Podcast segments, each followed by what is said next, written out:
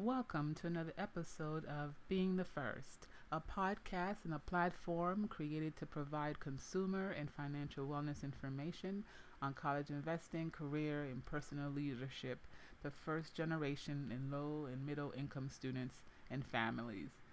What I like to call the FLI community.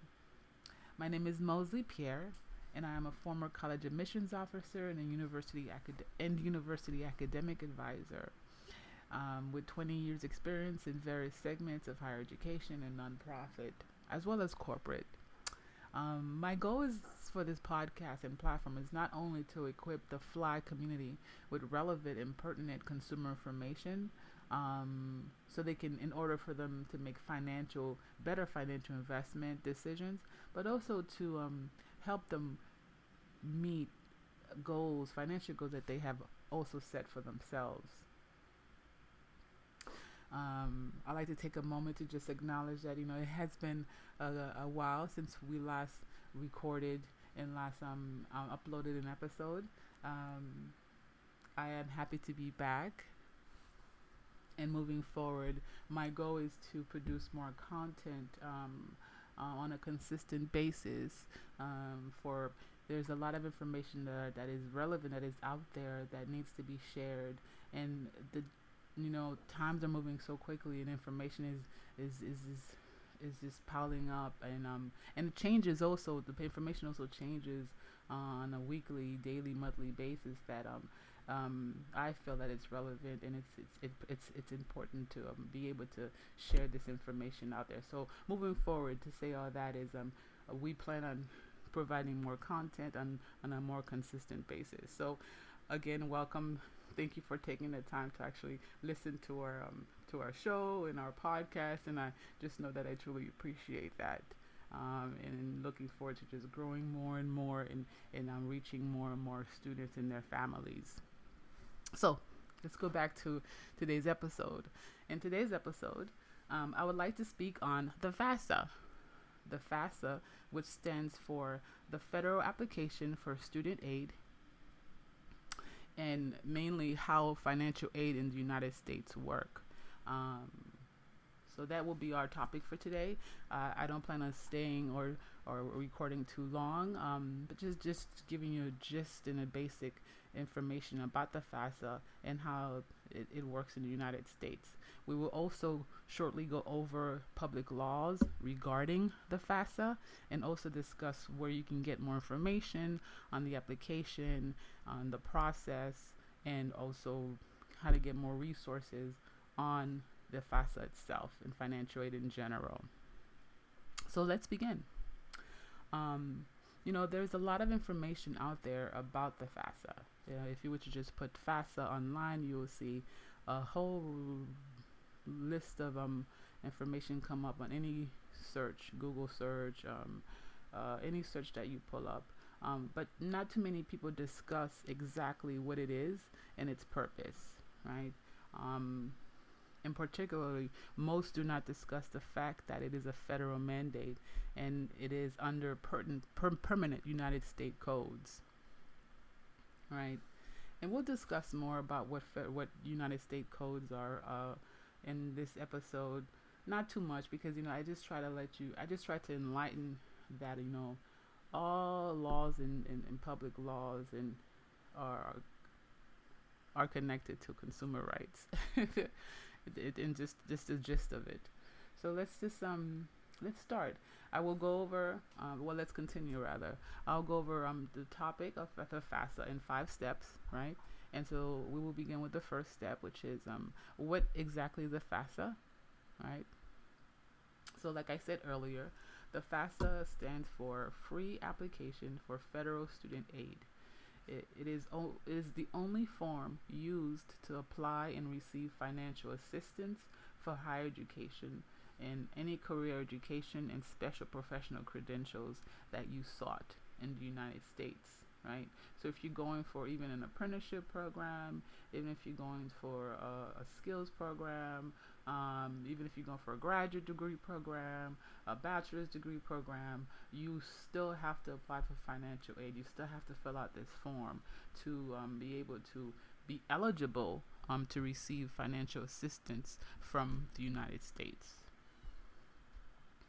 Okay, so the colleges and, and career schools um, that you submit the FAFSA to also uses the FAFSA, the FAFSA information, the data that you entered, right, from your financial documents like the parents 1040 forms, right? They use this information to determine, right, which type of federal aid, right, that they'll give you, right? So once you complete this form, the application um, in the school pulls your information or whatever school that you deem that you actually put down on the application itself for them to receive your data. They get that data and they basically create your financial aid award letter and determine which type of federal aid that you are eligible for, uh, which can include work study, um, work which is actually student employment, loans, and federal grants. And believe it or not, um, each of these categories of financial aid are have um, U.S. code, USC codes behind them, and determined by Congress, right? But that's for further or another episode. Um, also, many states use the FAFSA, right? Many states themselves, states who give out scholarships, um, in organizations use the FAFSA to also give um, awards and scholarships as well. So the FAFSA is, is, is um, basically it's an application that you have to submit, which is um, required to receive um, federal aid from the government. So step two, why is this form or application so important? And I put form in quotation marks because um, it is a form, and that's how um, that's how it's it's it's considered or seen by public law and, and by Congress. So why is this form so important? So on the FAFSA application, um, it references the laws the laws governing the federal student aid, which is FSA programs, right? And one of the laws, actually the first law, is to complete a common financial reporting form which is better known as the free application for student aid, the FAFSA, right? So everyone has to complete this form to be able to get federal grants, work study, student employment, and loans, right? So when we say, or when this form says laws, right? What laws are exactly are they talking about? Laws, laws that are governing. So we're talking about the Code of Laws of the United States, right? As I mentioned earlier. And I try to talk about this in every episode that I do because, again, our laws are what determine our p- consumer rights, right? Our public laws. So um, the Code of Laws of the United States, also the USC, USC codes, is the official compilation and codification of the general and permanent federal statutes of the United States, right? It has 53 titles and each of these titles um, have different sections, right? So, and these are the laws that are currently in force, right? These are permanent laws, which you know can be addendumized, but there are input and notes can be also to use to update them. But they are public laws and they are active. So the FAFSA. So where does the FAFSA falls into all of this? The FAFSA falls directly under the USC Title 20, Chapter 28, Subchapter 4, Part G. If you ever get a moment to look this up, you'll see exactly what I'm talking about. If you were to type USC Title 20, Chapter 28, Subchapter 5, 4, Part G, you will see forms come up. And then you will see need assistance come up. And then if you click forms, what will come up is right? It, it, it describes the form, the FAFSA, as the Secretary of Education, right, will produce and distribute a and process free of charge a common financial reporting form as described, right, in the subsection to be used for application and reapplication to determine the need and eligibility eligibility of a student for financial assistance under parts A through E which are grants, loans, direct Perkins work study. That's another also episode when we break apart the different parts of this code. USC code, A through E, because parts A, B, C, D, E, each of them are separate. Each, for example, A is grants, B is loans, C is um, work study, and it's broken down um, what is required for eligibility for each of these sections. So it's quite interesting. Um, so if you were to ever take the time to look up this code, you will see where the FAFSA application and our or, the form falls in in where it's required by law by Congress um, for anyone who's interested in getting financial assistance um, to apply and reapply. So every year you have to apply and reapply, um, right? So that's why the FAFSA is so important. So let's talk about step three. Um, how do you apply for the FAFSA? Well, the forms, again, going back to the code, it describes how um, an individual would apply for the FAFSA. So the forms shall be made available to applicants in both paper and electronic format and shall be referred to as a free application for student aid or the FAFSA, right? So the again, the Secretary of Education shall make the FAFSA consumer friendly and to make the questions in the FAFSA easy for students and families to read and understand, right? Making sure that the FAFSA is available in formats accessible to individuals with disabilities as well. So um, the code basically breaks down every step that is required um, to fill out this form. And a, a, lot of people do not understand or realize that this is available. This is public information. Uh, so if you want to get to know more about this form, this application, you know, you can just go online and pull up this code and it'll break down um, each requirement uh, in detail. So let's move on to step four. So, so basically, uh, just to wrap that up in general, so you can apply um, to the application online. You can just put up FAFSA and it'll anywhere on any Google search and you'll pull up the application. You can fill it up, fill it out. You can print it out, or you can fill it out online, free of charge. No one can charge you for this filling out these forms because this is a free application by the government. Step four. So once you apply and um, submit your application, uh, it's submitted to what is called the Central Processing System right? The CPS, which produces the expected family contribution, which is the EFC. And we talked about the EFC in a couple episodes earlier. And um and if you get a chance to listen to that, I believe it's episode three, where we broke down what the EFC is, um, three or four, and we broke down what uh, the EFC is and the, and the cost of attendance. So the CPS system produces the EFC, which is the expected expected family contribution you know, and basically the results of the eligibility matches the information, right? So the data is used from the FAFSA, and the it, the results matches the information and creates the eligibility for how much money or how much aid is needed. The second part, right, is the need analysis, right? The codes 20 Codes, Chapter 28, Subchapter 4 also discusses need analysis, which is Part F, right? And that is where you will find the amount of need, the cost of attendance, and the EFC. Typically, that's where they're located, right? So the financial aid office, once it receives or whichever college or program that you apply for, the financial aid office of that university, once you re- they receive that, they're responsible for authorizing, creating the aid, and dispersing the need analysis and creating a package, right, for for each student or each family.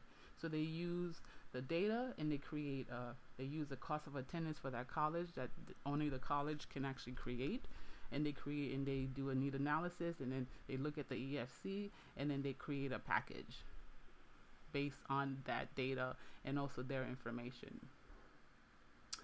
Some a lot uh, the other part that that's not spoken about uh, much is the verification process for um, the application.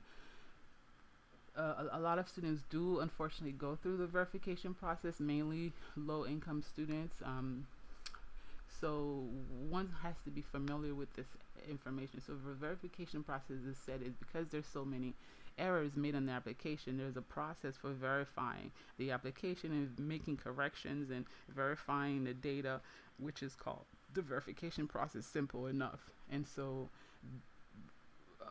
I would say about a third of students or applications go through this process, and typically, um, more information is is is is asked is given is asked and given, and um, to verify the information on that application itself. So um, you should also familiarize yourself with that aspect of the application process itself. So finally, step 15, step 5. So where do we get FAFSA resources? Um, the resources again are available all over online, but one of the main focus is studentaid.gov slash resources. You find more information on that um, about financial aid process in general. And the NASFAA website, which is the National Association of Student Financial Aid Administration, um, they're an organization of all financial aid administrators, and they can give you more information about financial aid as well. The Consumer Financial Protection Board, which is consumerfinance.gov, which gives you information about your consumer rights regarding financial aid, right? And also, each state and university and college has their own deadline so you should also, also always check with your colleges or program that you're interested in to find out what their deadline is for the for their FAFSA or for their financial aid requirements. Also, be aware um, of financial aid deadlines, the FAFSA deadlines um, for students who have already started college or already started in a program and are already in school for the academic year of 2021-2022. The last date to submit your FAFSA is June 30th, 2022, which already passed, and um, and corrected September 10th. And for the 2022 and 2023 um, application academic year, their last time or date is June 30th, 2023. And we'll talk more about the different dates and deadlines um, in a future episode. Um, so yeah, so in five steps or more, these are um, what I wanted to talk to you about today uh, about the FAFSA. And um, I hope you um, understand just the general basic information about financial aid in, United, in the United States. And as we go on with more episodes, we'll delve more about each area um, because the FAFSA is, is, such a big topic. I, I, can go on for hours to talk about it, but I really wanted to um, have a this this short time to just go over how the financial aid works and also exactly how the FAFSA is connected to our consumer rights, right? So I hope you enjoyed today's episode. Um, I look forward to having another episode and next content coming up really, really soon. If you have any questions, you can send me an email on being the first fly, F L I, at gmail.com or moepierre, M O M O E P I E R R E at gmail.com. Um, and I'll be great. I'll be very happy to answer your questions. And um, I look forward to to speaking to you some more. And I just look forward to just discussing some more topics that I think will really, really, really help the community. Take care and um, see you next time or speak to you next time.